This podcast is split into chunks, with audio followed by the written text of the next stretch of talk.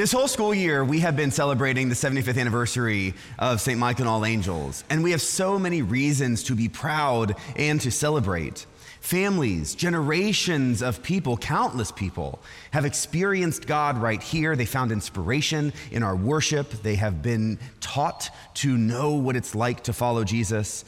The friendships we have built have sent us out in the community and more and more. The impact that this church has had beyond these walls is significant. There are so many to even say that it's hard to name, but St. Philip's, the Exchange, Jubilee, we've got ministries in Honduras and in Bolivia, Austin Street Meals on Wheels, North Dallas Shared Ministries. The list goes on and on. Everything that this church has done over these last 75 years, but we're not done. Like I said Friday night, the best is yet to come.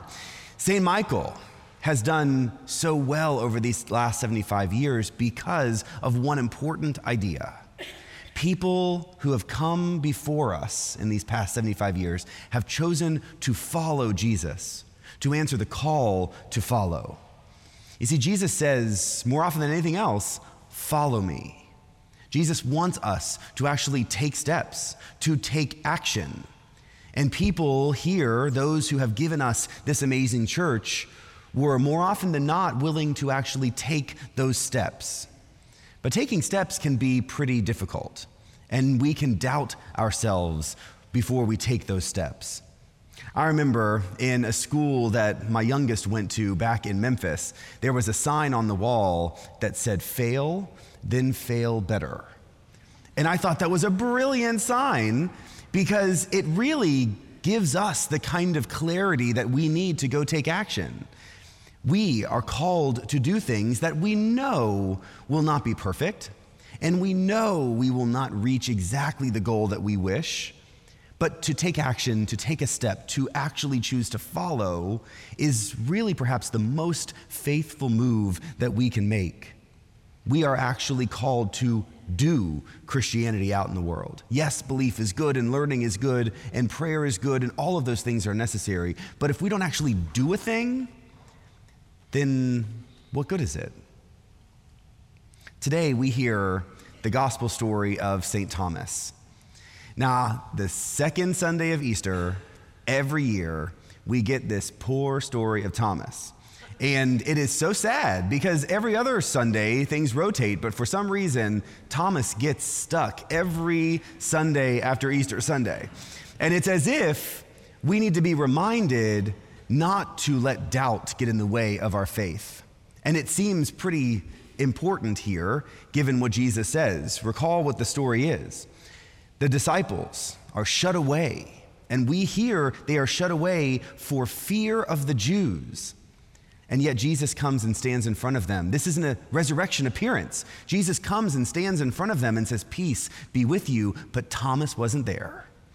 And so his friends tell him all about what happened, and Thomas doubts. How could Jesus actually be right here with us? He died. Didn't you see? I saw. And yet they say Jesus was there anyway. And Thomas says, I just, I don't know. And then the following week, Thomas is now there with the group, is able to see Jesus, to touch Jesus, to experience the physical resurrection of Christ. And then he believed. And then we get this really judgy saying from Jesus do not doubt, but believe. Here's my problem with that. Not that I have a problem with Jesus, but here's my problem with that line in English. The implication here is that somehow doubting is bad. Now, there is a complexity here in the Greek that we won't get into. But in general, doubting means that you care enough to have an opinion about a thing. Like, if you were careless, you would not doubt. But if you actually care, you would. And let me put a bigger question to you why was Thomas not in that room? We know that Jesus died. We know the word of the resurrection had gotten around to the disciples. And here in this story, the disciples are locked away in a room out of fear. Now, that does not sound like courageous Christianity to me. Where was Thomas? I would like to think, and I have no basis for this opinion, that Thomas was out doing stuff that perhaps Thomas had been inspired because of these stories of Jesus' resurrection to go and do something, to work on something, to figure something out, to talk to people who were outside that room, yet everybody else was locked in the room. Now, being locked in that room gave them the opportunity to see Jesus in the flesh. But I do not believe that we need to criticize Thomas for not being afraid enough to be locked away in a room after Jesus' resurrection. See, Thomas doubted. And Thomas's doubt actually gave him enough energy to take some action the others were not taking. Doubt. Doubt can actually give us a real amount of strength. If we care enough to ask questions and care enough to wonder, we might just care enough to take some action. Now, choosing to act can feel scary. Episcopalians are very good at doubting themselves. I cannot tell you how many times Episcopalians have told me that they can't do things in church. Who are we to presume to know what it means to act Christian or to lead a Bible study? God forbid. I don't know how many times Episcopalians have told me they can't do that. Or convene a small group or serve the hungry or, ready for this? Say a prayer in front of other people. Yep. Episcopalians constantly doubt that they have the strength to do these very simple things because we're afraid we're going to fail. We're afraid we'll do it wrong. Perhaps we'll even be criticized for some attempt at doing something faithful. Who are we that God would care enough to call us? Let me tell you who you are. You are wonderfully made.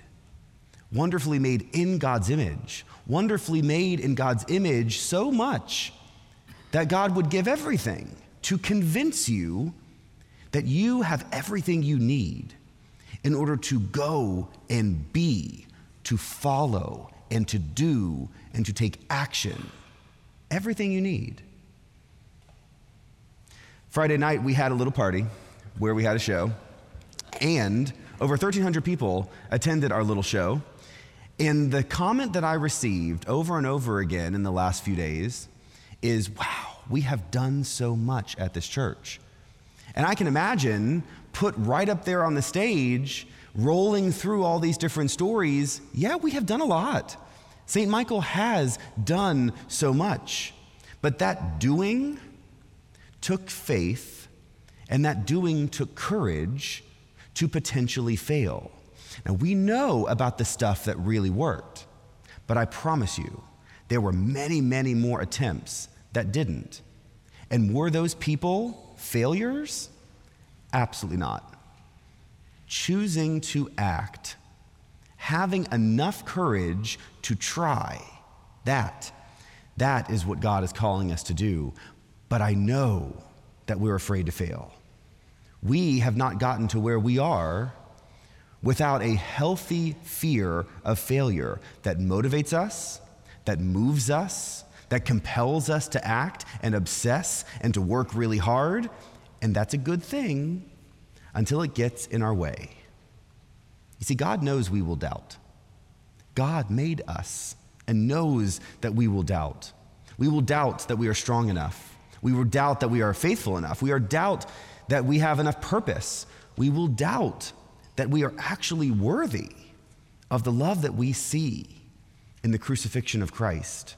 And yet, Jesus is that gift, that resurrection hope that actually shows us that God's love for us is completely over and above any failure we might have, any failure of any kind. We are worthy worthy of love that fills us up and gives us strength and moves us to take one little step at a time. God knows that we are going to try to make every excuse in the book to not actually follow. We are too busy, or we don't have enough, or we aren't good enough, or skilled enough. And today, we hear a story that should not scare us into action but instead give us all the courage we need to go and do anything that we think God is calling us to do. We have been made for this moment to look back and be inspired on what has happened over these last 75 years, and then to turn and to take steps into the next 75. We are the ones who have received the baton. We are the ones who get to run the next leg of this race. And even if you've been a little bit of a part of the race in the past, you're not done yet. You're all here breathing air, and so we can actually take more steps. And for those of you who may have just joined us in this little race, know that God is calling you as well. We are being called. You are being called. Now we have to take a little step at a time with that courage to know we will absolutely miss the mark we set our sights for. And that, that is the beauty of faith. God's calling each one of you to take a little step. Will you? Amen.